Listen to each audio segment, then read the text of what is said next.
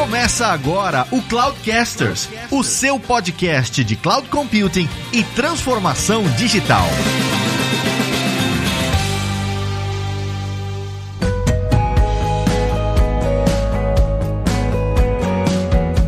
Pessoal, aqui é o Lázaro Alves e uma comunicação técnica efetiva pode mudar a sua vida e a sua carreira. Olá pessoal, aqui é o Matheus Carvalho e eu diria que ser humilde te leva a muitos caminhos. Fala pessoal, aqui é o Alexandre Schoff e Dev Leads são o escudo que protegem os desenvolvedores dos problemas da empresa.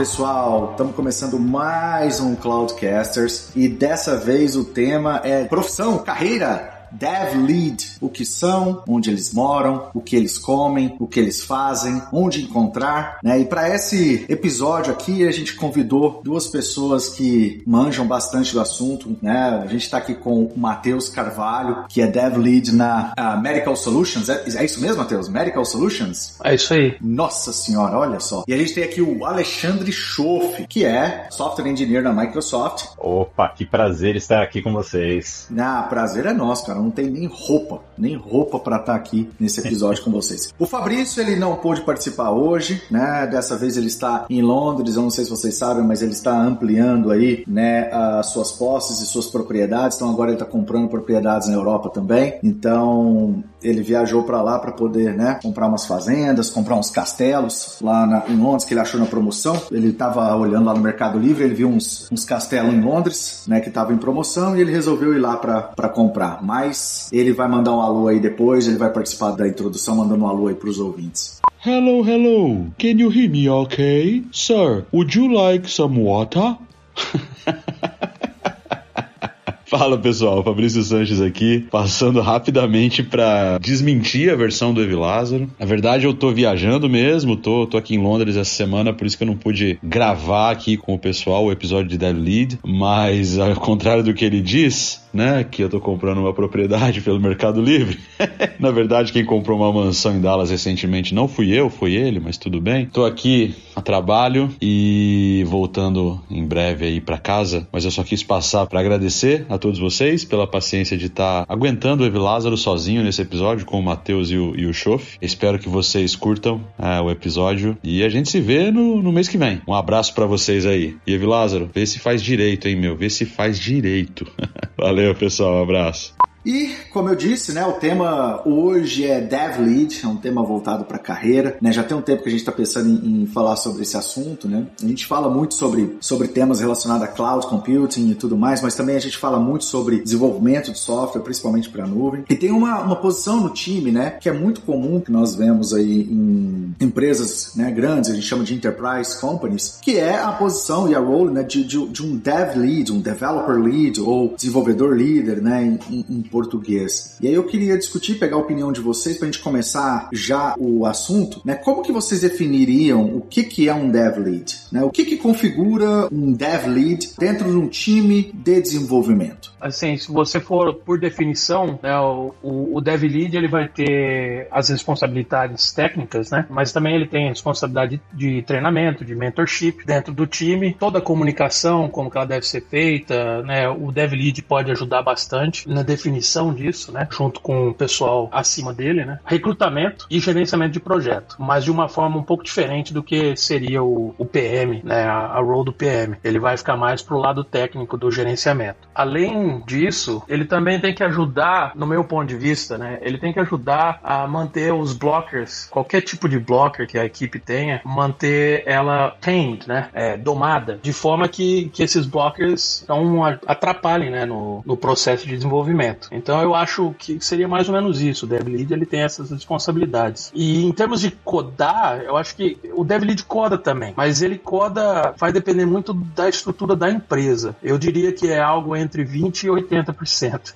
Entendi. Então, assim, pelo que você está falando, o Dev Lead, ele é um, um engenheiro, né? Uh, essa pessoa é um, um, engenheiro de sistemas, um software engineer, como o time, porém com maior experiência técnica, né? Talvez mais bagagem, mais conhecimento, mais vivência E esse lead, ele cuida, pelo que você falou, eu acho que essa pessoa cuida dos aspectos técnicos, né, de, de alto nível ali também e, e, e mais complexos, tanto da solução quanto garantindo que o time tenha os skills necessários, que a empresa contrate as pessoas certas e que o time esteja, vamos dizer assim, de certa forma homogêneo com relação à tecnologia para manter sempre a produtividade na entrega das tarefas que têm que ser entregues e que são priorizadas ali pelo PM e tudo mais. Então isso que seria mais ou menos o aspecto ali, entre aspas, da gestão do projeto. E os blockers, né, que você está mencionando, na maioria das vezes, né, são blockers técnicos, né, porque os blockers mais de projeto ou de recursos ou qualquer outra coisa, isso PM, ele, ele que vai acabar tocando isso daí. Seria mais ou menos isso? Sim, sim. É, uma outra coisa que eu adicionaria, ele também é responsável pelo gerenciamento dos relationships com outros times, outros departamentos. O PM ele tem um pouco disso também, obviamente, quando ele está tentando fazer alguma coisa e, e criar né, o, o, projeto, ele vai ter que fazer esse relacionamento com outros times, principalmente quando existe alguma dependência. Mas eu acho que o lead ele tem a responsabilidade de manter esse relacionamento um pouco mais estreito, mais próximo um do outro. Então ele vai muito além de só a parte técnica, apesar do nome ser sempre lead de software engineer ou lead developer e assim por diante. Ele tem todo esse outro lado de pessoa, de people management, um pouco de política, né, diria também, que tem que ser feito. Podia adicionar também que o dev lead tem um papel de é, ser responsável pela definição de quais tarefas são feitas pelo time. Então o PM vai chegar e falar, poxa, essa é a direção, a gente tem que implementar essa feature. Só que ele não tem a noção de quanto tempo que demora em cada sessão do software para ser implementado cada uma das features, das, das pequenas tarefas que precisam ser executadas, uma feature um pouco mais complexa no nível que o PM enxerga para ser executada. Né? Então, o lead tem esse papel de pegar essa tarefa de super alto nível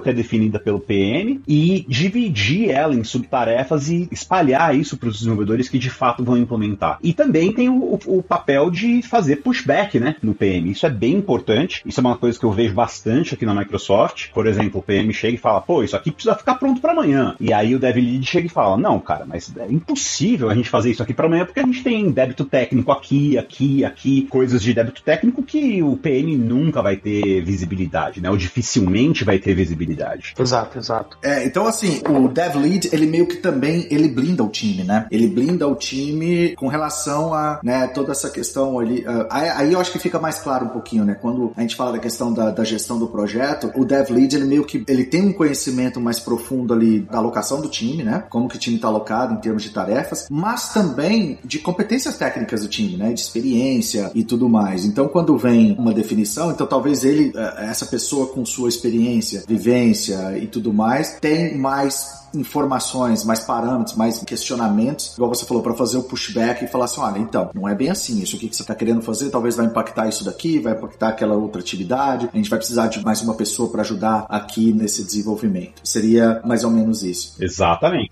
Sim, exato. Eu tenho uma visão muito parecida, assim, ela não difere muito, porque uh, eu já, ti, já trabalhei em empresas, né, que uma vez lá no, no início da minha carreira eu trabalhei numa empresa em que para cada cinco né, devs juniors, né, entre juniors e plenos, tinha que ter um dev lead para suportar essas pessoas, né? No sentido justamente de apoiar ali o time na hora de fazer estimativas, apoiar o time na distribuição das tarefas, apoiar também e ajudar o time a tirar os blockers técnicos, explicar, e aí como o Matheus colocou, né, identificar os treinamentos que são necessários para o time, né, e assim por diante. Então, essa pessoa, ela não tinha um cargo de gestão, de gestor, né, era muito mais uma posição posição de senioridade e ela muito mais também ali uma posição de liderança, de coaching, mas é uma liderança técnica e não uma liderança organizacional ali no RH, né? Mas que uh, ajudava também com que o Dev Lead também trabalhasse outros skills, como comunicação, skills de liderança, né? Skills ali de trabalho em equipe e tudo mais. Então eu vejo eh, o, o Dev Lead como se a gente, a gente, falou um pouquinho num episódio, em alguns episódios atrás, sobre a profissão do People Manager, né? Que é o, o gerente ali de todas as pessoas do time, que vai cuidar o quê? Da,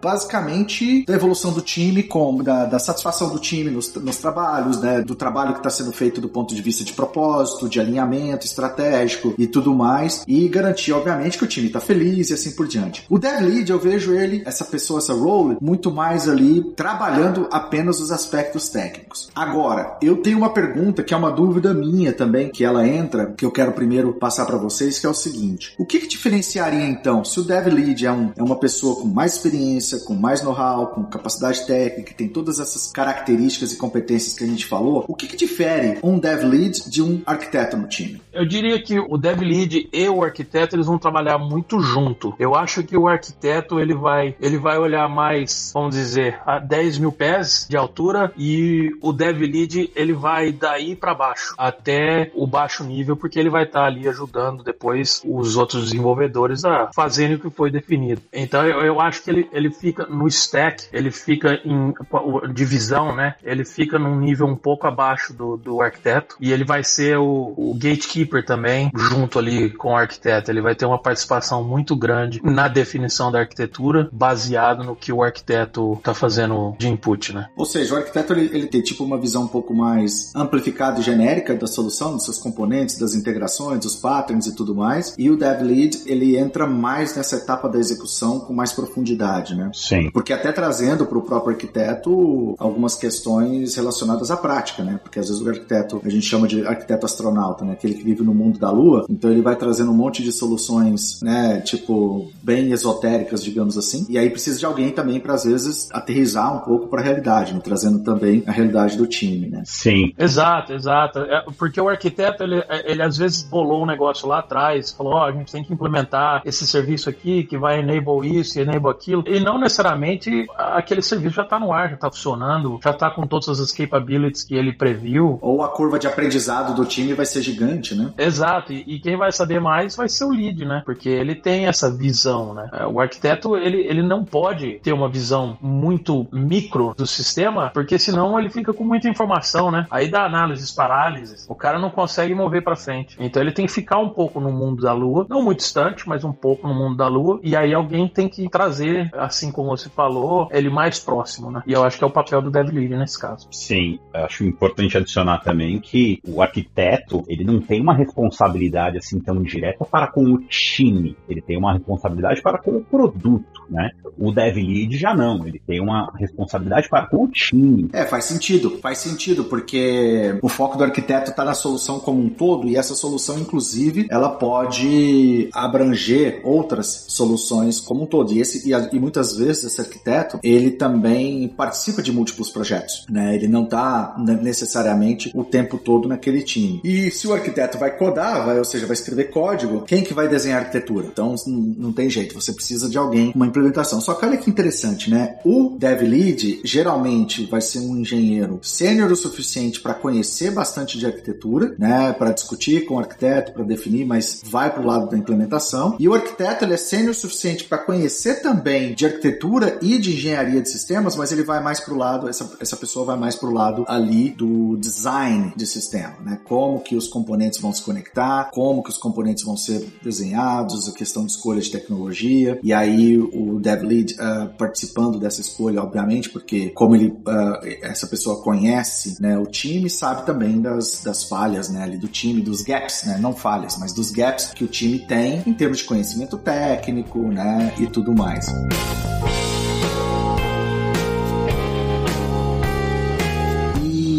Que isso. Essa é para os dois mesmo, porque acho que os dois têm bastante experiência nessa área, mas. E como que isso. Uh, porque a gente vê muito essa role uh, de forma oficial em empresas muito grandes, né? A gente chama enterprise companies, né? Que na, algumas delas, a maioria, diria, tá passando por uma transformação, mas ainda você encontra muito times uh, isolados em silos, né? Você tem lá o time de desenvolvimento, o time de SRE, o time de Ops, né? Time de sustentação e assim por diante. Então, dentro do time de desenvolvimento, você tem lá a, a pessoa que é o dev Lead. Como que isso funciona na prática em times mais agile, né? Em times que já estão numa pegada mais ágil, uma pegada mais DevOps, onde os times são multidisciplinares e todo mundo é engenheiro, né? Seria o Scrum Master? Eu não vejo sendo o Scrum Master, porque o Scrum Master, é, né, falando um pouquinho mais ali do, de uma linha de Scrum, essa pessoa vai focar na, na, na remoção dos impedimentos, priorização de backlog junto com o PO e tudo mais, mas não interfere tanto na parte técnica. Onde que entra o Dev Lead em times mais agile? É, isso é interessante. Quando você trabalha com times menores, uh, que você não tem essa hierarquia, isso é basicamente uma, uma característica que vem da pessoa de ser líder, né? De chegar e falar, poxa, deixa eu pegar o bastão nisso aqui, eu conheço as pessoas do meu time, eu conheço o produto que está sendo feito. Sim, tem um, um, um, fator senioridade, mas isso não quer dizer que ele é a pessoa mais sênior, com mais conhecimento específico de um pedaço da solução. É a pessoa que normalmente tem um conhecimento mais genérico da solução, conhece bastante sobre todos os aspectos da solução e não especificamente de um, mas é, é uma característica que vem nata da pessoa ou que a pessoa pode, obviamente, desenvolver, mas é, é bem diferente de você chegar e falar numa empresa grande em que é um papel bem claro e definido. No momento em que você chega e fala, poxa, você é o dev lead deste projeto, você naturalmente vai se afastar um pouco mais do lado técnico de escrever código e vai pegar essas tarefas, evoluir essas tarefas que precisam ser feitas para manutenção do time, de manutenção de débito técnico, de todas essas outras uh, outros fatores de comunicação com o PM. Em times mais agiles, isso pode inclusive ter mais de um. Você não tem essa necessidade de ter um apenas representante. Claro que você pode gerar problemas, que você, né, cachorro com muito dono morre de fome, mas é muito mais por puxar um bastão, levantar a tocha e falar, pô, eu vou pegar isso aqui, eu vou entregar. É tipo um leading by example, e também você em times que podem às vezes ter mais de um, talvez é aquela questão de você verticalizar, né? Exato. Tipo assim, olha, para determinados tipos de domínio de tecnologia,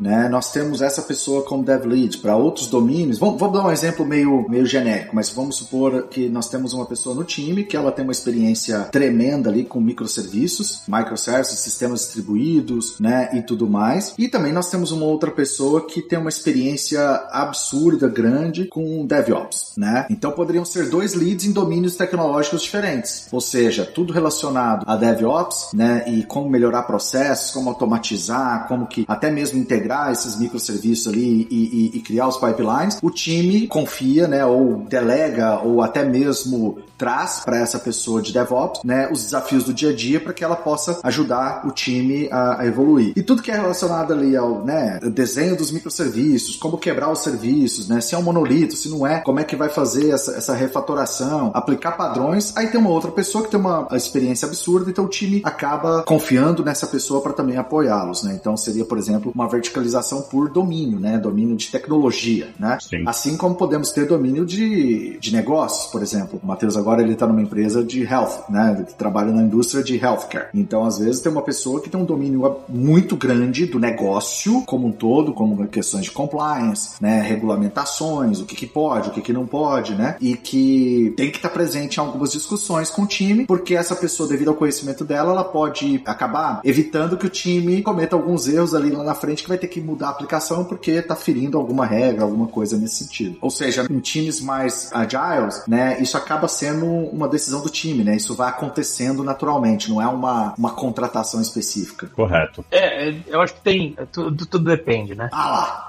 Ah lá, ah lá. sabia, tava demorando. Ah.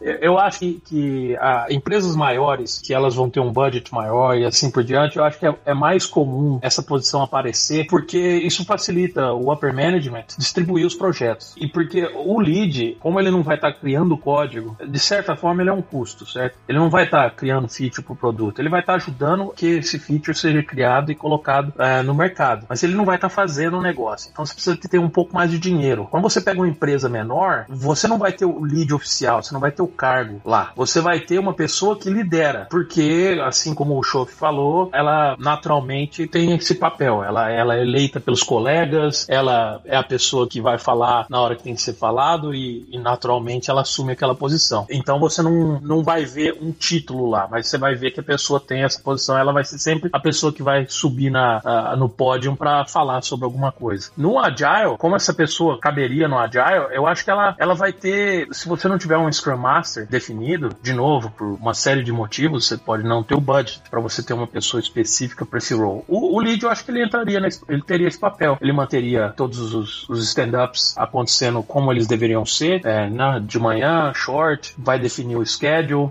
idealmente todos os dias que tiver qualquer tipo de desenvolvimento e assim por diante. Ele também vai servir, assim como o Scrum Master, ele vai ser o cara que vai bloquear tarefas no meio do sprint. Ele vai ser, no caso de DevOps, eu acho que esse cara também vai entrar lá e vai fazer os, os code reviews. Tem é, empresas que você tem que ter um, uma aprovação de um lead para você conseguir fazer o PR entrar. E na Microsoft, quando eu estava lá, eu sei que determinadas áreas do código, quando mudava, você precisava de aprovação de um lead. Então é nessa hora que o lead vai aparecer também. E obviamente na distribuição de conhecimento, na parte de mentoria, mesmo na, na hora de fazer code reviews, né? É, é uma oportunidade boa para ajudar um dev mais júnior crescer e fazer código melhor, porque ele vai ver o código e vai falar, ó, oh, você poderia ter feito dessa maneira aqui, que seria mais eficiente, e assim por diante. Então eu acho que são esses os fatores aí onde o lead se encaixaria num, num mundo agile, de DevOps e assim por diante. É, numa empresa menor ainda, ele vira o posto piranga, né? Praticamente tudo vai para ele. Exatamente. É exatamente isso. Exatamente isso. Mas é que empresas muito grandes, e eu falo por experiência assim, eu trabalho com empresas muito grandes, elas, é, pelo menos uh, baseado na minha experiência, invariavelmente elas vão adicionar um pouco mais de burocracia do que empresas menores, startups e tudo mais. A gente, obviamente, vê muita evolução sendo feita, muita melhora, cada vez times um pouco mais ágeis, mas devido né, à própria organização né, da empresa, como que ela é organizada estruturalmente ali, os departamentos e tudo mais, você ainda tem desafios né, de silos, que cada silo cuida ali do seu quadrado, cuida ali das suas coisas e não tem muito o que fazer. E aí, nesse caso, você acaba sim tendo dev leads que eles vão ter né, um acúmulo, digamos assim, de função que parecem hoje com roles como Scrum Master, mas ao mesmo tempo como uma pessoa desenvolvedora senior ou até mesmo uma pessoa arquiteto senior e tudo mais. Então isso vai ter um pouco mais empresas maiores, você vai ter cargos muito mais definidos, enquanto em empresas menores, as pessoas mais seniors vão acumulando essas funções. Né? E se a empresa for muito pequena, como o show falou, aí a pessoa vira o posto de piranga e tudo tem lá e é tudo é, é, é, essa pessoa que vai responder. Mas o grande ponto da questão é que Dev Lead é, vai, se, é, se não for formalmente um cargo, essa pessoa vai se destacar no time, né? E como já foi falado, assumindo ali a liderança, até pelo próprio perfil, para poder tocar os projetos. E aí, o que eu pergunto para vocês é qual seria o skill essencial que essa pessoa deveria ter? Claro que o skill técnico nós já é, é óbvio, mas quais seriam os skills ali ou o skill essencial para que uma pessoa desempenhe bem um papel de dev lead? Eu, eu, diria, talvez, a humildade, né? Boa. Porque o cara tem que ser approachable. Ele, como ele tá lá naquela posição mais alta, e uma das funcionalidades das coisas que ele tem que fazer é a parte de mentoria, ele tem que ser approachable. Ele tem que ser inviting. As pessoas têm que olhar para ele como se, se ele fosse a pessoa que tem a resposta. E se a pessoa é snob e, e a umidade não existe, isso acaba, né? Isso desaparece. E aí você tem um cargo lá que você tá pagando a mais, só que não tá sendo efetivo, não tá sendo eficaz, né? E tem o lado também, né, que voltando só um pouquinho lá, lá atrás, é que o cara vai acumulando essas funções e não necessariamente o salário sobe, né? Ele só acumula a função e, e o salário não muda. Tem que tomar cuidado. É, quando a empresa é pequena, né, tem um pouco desse gap e isso acaba sendo um desafio também, né? Porque existe sim um acúmulo de responsabilidades, mas como isso não é formalizado no RH e tudo mais, às vezes gera esse, esse conflito. Mas e você, Chof, o que, que você acha que seria assim um skill ou um conjunto de skills assim essenciais para um dev lead? Cara, eu acho que uma das coisas mais importantes é você ser um comunicador nato. Hum, concordo. Você conseguir juggle, né?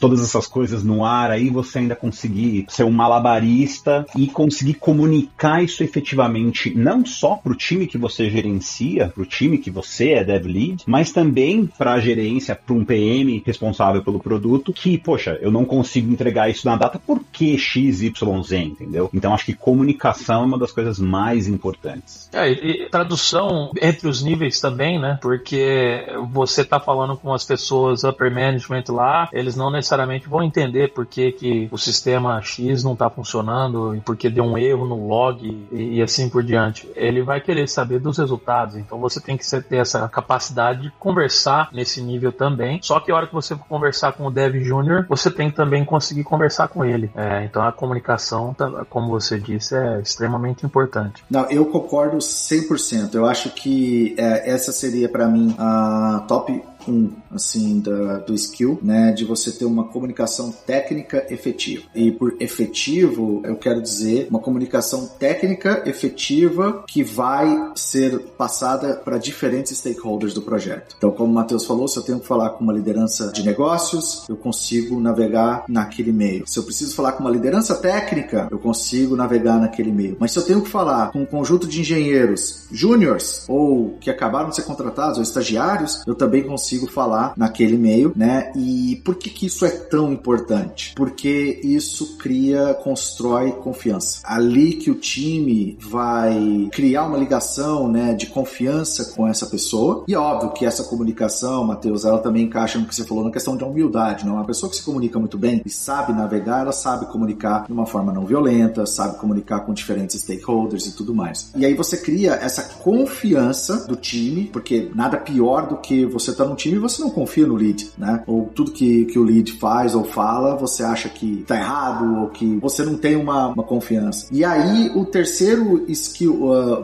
primeiro seria isso, né? A comunicação. O segundo, criar confiança do time, mas eu acho que para isso você precisa de fato da comunicação. E o terceiro skill que eu acho assim extremamente importante é, eu sei que essa palavra ela tá bem demonizada, mas é, é você ter um perfil de coach, mas o coach de como que a gente vê os coaches de times, né? É você conhecer bem cada pessoa dentro do time, suas fortalezas, suas fraquezas, onde essas pessoas precisam de ajuda ou onde elas se destacam de forma assim brilhante e usar isso a seu favor no sentido de uh, no seu dia a dia montar como que a organização desse time vai ser feita para a realização das tarefas. Então eu acredito que esses três principais assim skills vão trazer muito sucesso assim para quem seguir nessa carreira. Né? Sem dúvida. Tem um exemplo bem interessante aqui que aconteceu no mês passado com um dev lead aqui. Tinha um time específico que esse dev lead é o dev lead, né? E esse time queria que queria já há anos migrar uma das soluções que eles têm de C++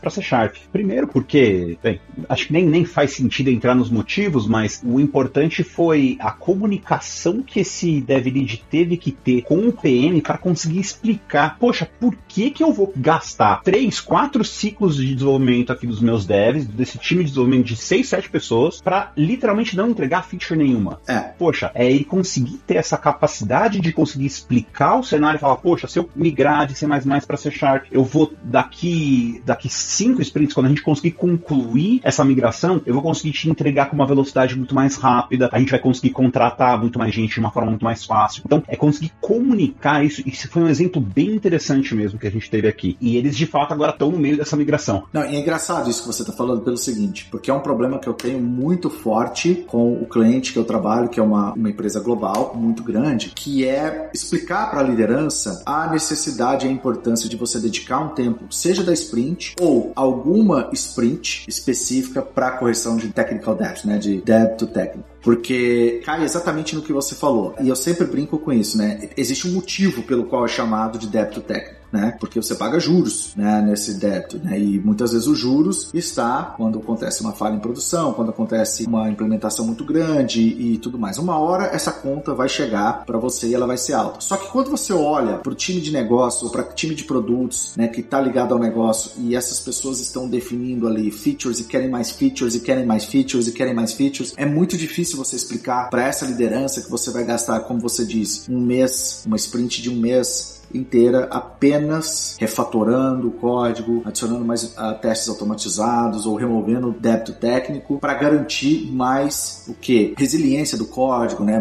Para garantir que as próximas features sejam entregues mais rápidas. Então, o Dev Lead tem um, uma, um trabalho importantíssimo em traduzir isso em linguagem de negócio, como por exemplo, quanto custa um bug quando ele é pego em produção, ou quanto custa, né, cada vez que o sistema fica parado X tempo. E, e o risco que isso tem de acontecer dado a arquitetura do jeito que ela tá. Então tem que traduzir, fazer essa tradução. É, adicionando, tem time to market, né? Quanto tempo que demora para você, é, uma vez que um, um, bug foi filed, quanto tempo demora para você entregar esse bug, né? Isso é, faz parte do DevOps, mas é completamente relacionado ao, ao número de tech debts que você tem. Se você tem muito tech debt, é bastante possível que aquele bug que talvez fosse simples vai ser muito mais complicado de ser resolvido. E o Dev Lead, ele tem sim essa responsabilidade de negociar o tempo dos devs para que esses problemas sejam resolvidos o quanto antes melhor. E redução de introdução, né? E redução de introdução de problemas também. Sim. É por isso que ele tem que fazer os code reviews e, e ter as, as práticas comuns hoje em dia de desenvolvimento. Eu sempre brinco com alguns dos times, né? Às vezes, assim, é claro que isso não é ao pé da letra, né? Mas os times, ah, porque é difícil justificar com a liderança e tal, não sei o quê. E aí eu sempre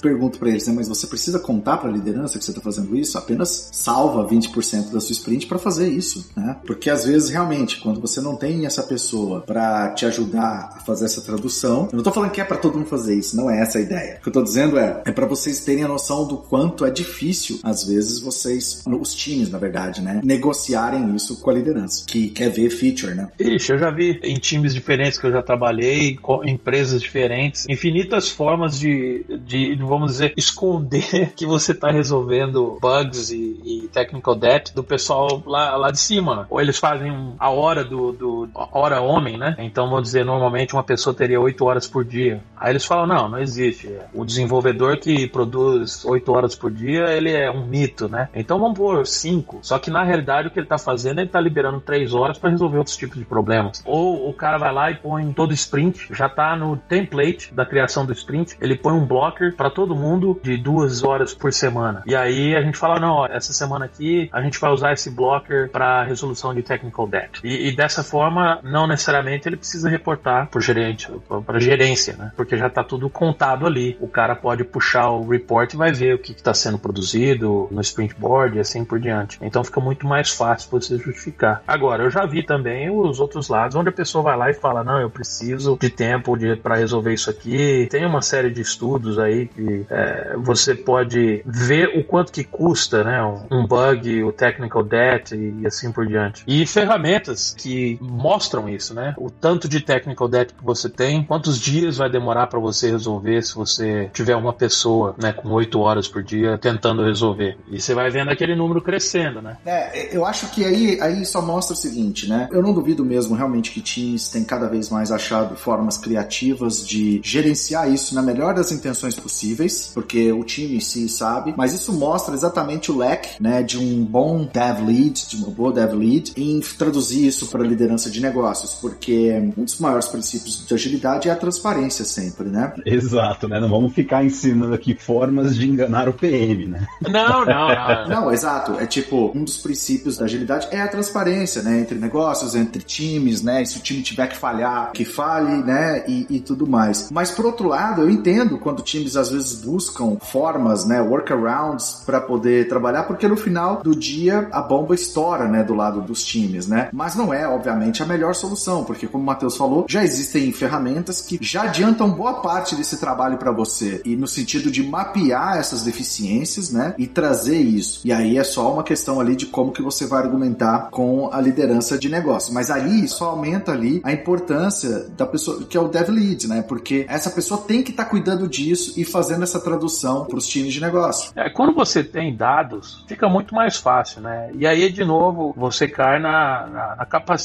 que aquela empresa onde você está, aquele time onde você está, a capacidade desse grupo de pessoas de adquirir as ferramentas necessárias para trazer para você essa informação. Porque você simplesmente tentar explicar por que, que você tem que fazer uma mudança de código, trocar de, de C++, como aí o exemplo do Schof, né, no time, na Microsoft, você conseguir explicar que isso aqui é uma boa, um good move, né, é uma boa forma de resolver isso daqui para frente, sem ter as informações dos ganhos que vai ter, fica um pouco difícil, porque aí é, é só, são só apenas opiniões, né? Exato. É, eu acho que os meus desenvolvedores vão ficar mais eficientes. E aí o produto tá falando, é, mas a gente não vai ter um, um feature novo semana que vem. E aí fica difícil, aí vira braço de ferro, né? Sem dúvida. Exato. O bom dev lead tem exatamente essa responsabilidade de advogar pelo time de desenvolvimento para esse tipo de, de situação. É, é e, e, também vai depender muito também de como que o gerenciamento da empresa é feito. Quando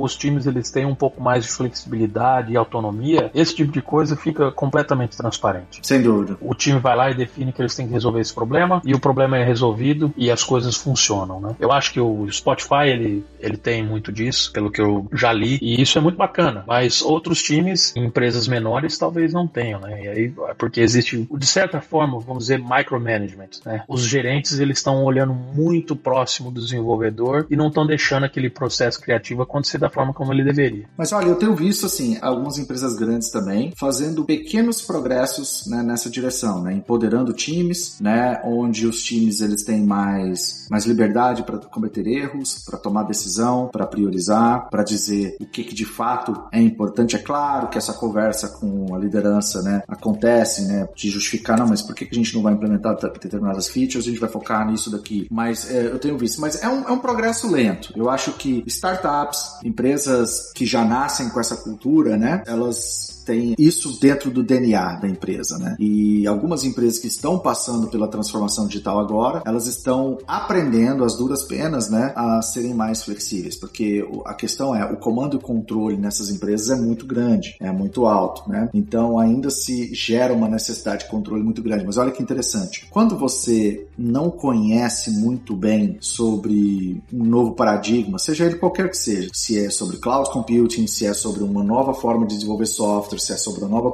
tecnologia, isso gera naturalmente nas pessoas falta de confiança, né? A falta de confiança não é na tecnologia, não é no framework, não é nem muitas vezes na, na, na metodologia de desenvolvimento, é a falta de confiança na capacidade daquela empresa, do próprio time, do departamento de adotar aquilo e mudar, né? E quando você tem um gap ali na confiança, isso gera uma necessidade muito grande de controle. E aí você começa a criar controles excessivos para você garantir que tá tudo dentro do que você considera que é o melhor para o negócio ou a melhor estado ali para o seu time e tudo mais. Então, essas empresas estão nesse momento ainda de entender, né, confiar mais, empoderar mais esses times para que elas entendam que determinados controles né, já não são mais tão importantes ou nem mesmo às vezes necessários, né? Como por exemplo, ah, vamos compensar os desenvolvedores por números baixos, né, por redução de bug. Gente, me fale como você vai me medir que eu te dou os números que você quer, né? Então, por isso que essa transparência é muito, ela é muito importante.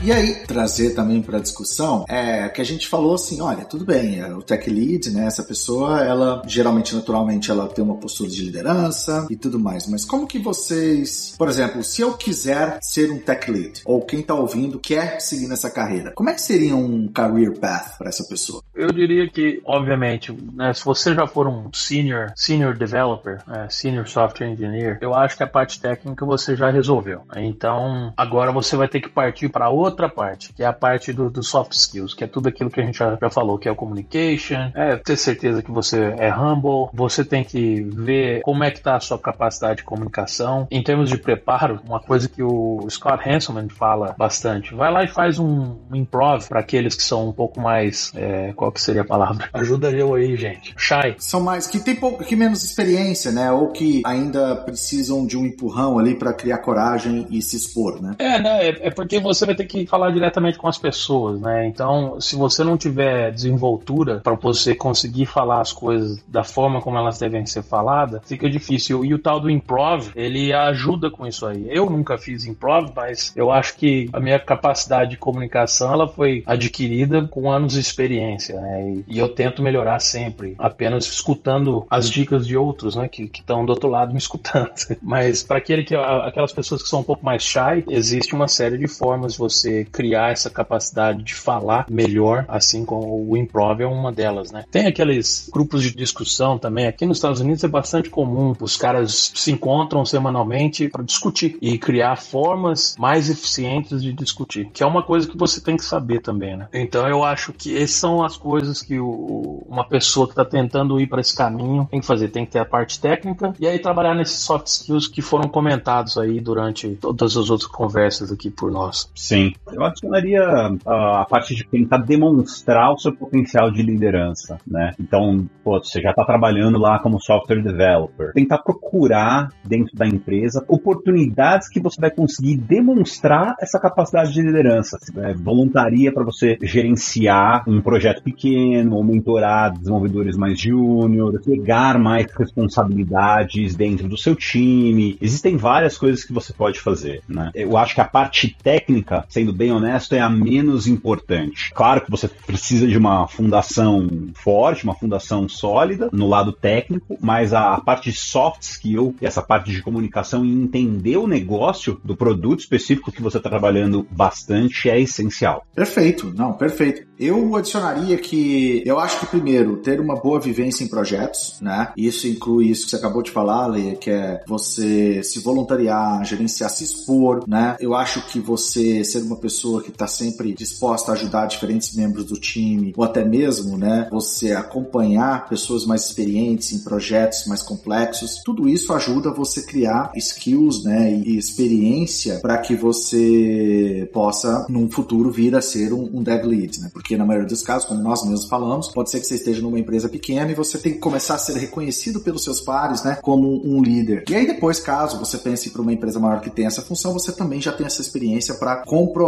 para essa empresa que você, né, já tem essa experiência como lead, que você consegue liderar. Mas trabalhar soft skills. Eu acho que o hard skill, a parte técnica é importante, mas o soft skill vai te dar mecanismos e ferramentas para você ampliar esse impacto que você tem no time, né? Não adianta nada você ser uma pessoa, e nós, né, Ale, já trabalhamos com pessoas extremamente competentes tecnicamente, mas com péssimos soft skills. E muitas vezes isso vai ser muito mais prejudicial ao time do que de fato ajudar o time. Então, trabalhar esse soft skill amplifica muito o impacto que você possa ter no time. Né? Então, se você tem um bom skill técnico, uma boa competência técnica e você começa a trabalhar soft skill de comunicação, comunicação técnica, liderança, né, se expor mais, né, estar mais à frente, fazer mentorias com profissionais menos experientes e ter um mentor também é muito importante, sempre vai te ajudar muito no seu career path adicionado a experiência, né? A experiência em projetos, isso só tem a, a, agregar na carreira. Não existe, na minha opinião, um career path extremamente definido, né? Porque isso varia muito de empresa para empresa, mas existem competências e experiências que vão te ajudar muito a, a chegar lá, né? É, eu acho que a mentoria é um caminho muito bom para você adquirir os soft skills. Também que você comentou, porque aí me lembrou disso. Tem muita coisa que vai acontecer ali que vai te ajudar a treinar comunicação, a humildade lá que eu falei, a sua capacidade de liderar também, porque o, o, o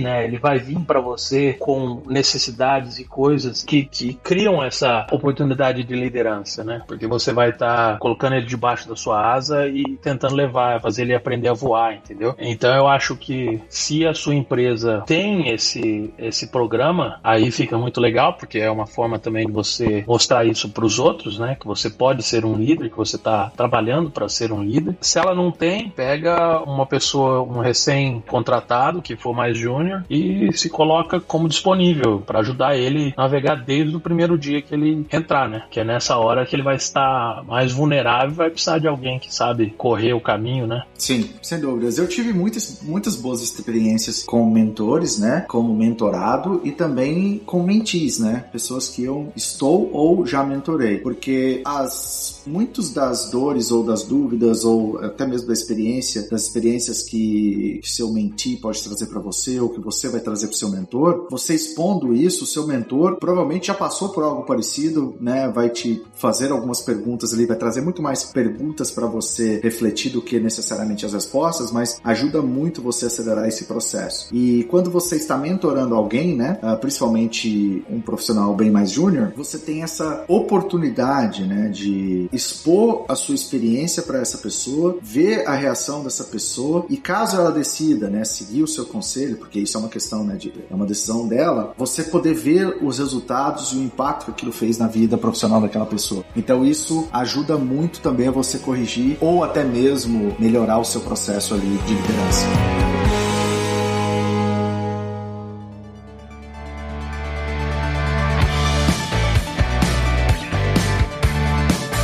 Eu acho que a gente cobriu, assim, praticamente bastante coisa, acho que basicamente tudo ali do geralzão ali, né, do que, que é um dev lead, então acho que a gente já pode ir para as considerações finais. Então, vou começar com o Ale, com o Chof. E aí, Chof, qual que é o recado final que você dá aí pro pessoal a respeito de quem tá pensando em ser um dev lead ou, né, para quem trabalha com dev leads? Cara, acho que o meu recado final é, é, é se expor. É, é muito importante é, essas oportunidades aparecerem, né? Mas a, a, se você ficar simplesmente parado, sentado, as coisas não aparecem, não caem, não caem do céu. Então, tentar criar essas oportunidades, eu acho que é a coisa mais importante. Desenvolver suas skills uh, de comunicação dentro de outros projetos, entender como que outros dev leads que você tem como referência trabalham é bem importante e, e de fato se expor para tentar exercer essa função por uma primeira primeira vez. Eu acho que sem esse primeiro estalo aí de você de fato exercer a posição, fica muito no abstrato, fica muito no pô, será que é assim? Será que é assado? Você só vai realmente ter as habilidades e a experiência de um dev lead no momento em que você executar essa função. E isso só vai acontecer se essa oportunidade aparecer ou se você conseguir criar essa oportunidade. Perfeito. Matheus? Eu acho que o,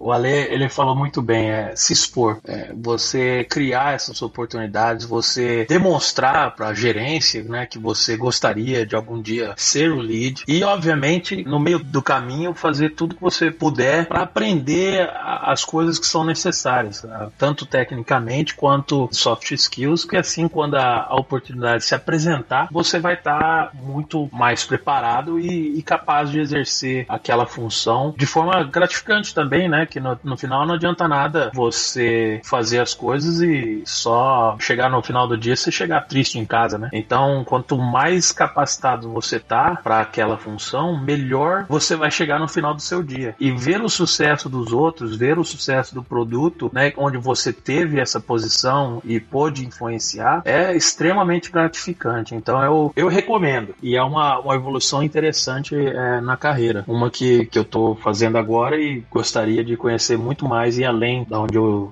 estou agora. Então, keep learning, né, que nem o pessoal diria aí. Continue aprendendo sempre. Não, eu concordo 100%, porque realmente, cara, você vê o sucesso de outras pessoas na equipe e também do produto e você saber o quanto você contribuiu para aquilo é extremamente gratificante. E, bom, as minhas considerações finais, eu vou pegar o bonde aí da questão do se expor, né? Mas eu vou pegar uma, uma linha de, tá bom, e se você que tá ouvindo tá pensando, mas tá, como que eu vou me expor, né? Como que eu vou me expor a, dentro do time ou fora? Eu acho que depende da empresa, mas hoje, com times ágeis e tudo mais, e, e, e, você tendo um pouquinho mais de confiança e abertura no time, começa com apresentações técnicas em brown bags, por exemplo, né? compartilhando com seu time coisas que você está fazendo que estão melhorando o produto. Por exemplo, eu, eu já eu sempre falo isso, né? Se você viu boas práticas, né, padrões e boas práticas para você organizar um repositório no, no GitHub, vai lá, organiza, compartilha isso com o time, pega feedback do time, porque dali você já está criando uma referência de coisas que você tem interesse, de coisas que você está se especializando, né? Pegar no feedback do time, o time contribui com aquilo. Muitas vezes é mais fácil você pedir perdão do que permissão, né? Então se expor também significa isso, é você encontrar novas oportunidades dentro do próprio time de melhorias ou de você fazer um impacto e fazer, né? Tipo, e, e, e vai, pode ser que dê errado, né? Pode ser que ali o time não compre a sua ideia, mas ali tá te dando uma oportunidade de você exercitar o quê? O skill da comunicação, o skill da negociação, entender por que, que o time não tá comprando comprando a ideia, né? E aí você ir trabalhando isso, digamos ali, a passos de formiga, mas que depois lá na frente vai contribuir muito com a sua carreira. Participar de grupos, né? Comunidades técnicas e se expor no sentido de sempre estar tá também, quando você estudar algo novo, né? Mostrar isso, né? De alguma forma, seja participando de projetos open source, ou seja, criando seus projetos e, e compartilhando isso. Eu acho que tudo isso vai criando essa atmosfera de que as pessoas vão lembrar ali de você através do seu conhecimento, das suas participações, das suas colaborações e com isso, obviamente, você está exercitando aí vários skills para ser um ou uma dev lead, ok? Bom, eu acho que é só. Queria agradecer mais uma vez aí a participação dos nossos convidados, Matheus Carvalho e Alexandre Schoff, né? Uma salva de palmas aí, edição. Coloca uma salva de palmas para eles aí. E para você que teve a paciência de ouvir a gente até o final, uma boa sorte. Espero que o Fabrício, nesse momento agora, esteja tomando seu Shandong na sua nova propriedade, um castelo que ele comprou pelo Mercado Livre e até a próxima, pessoal.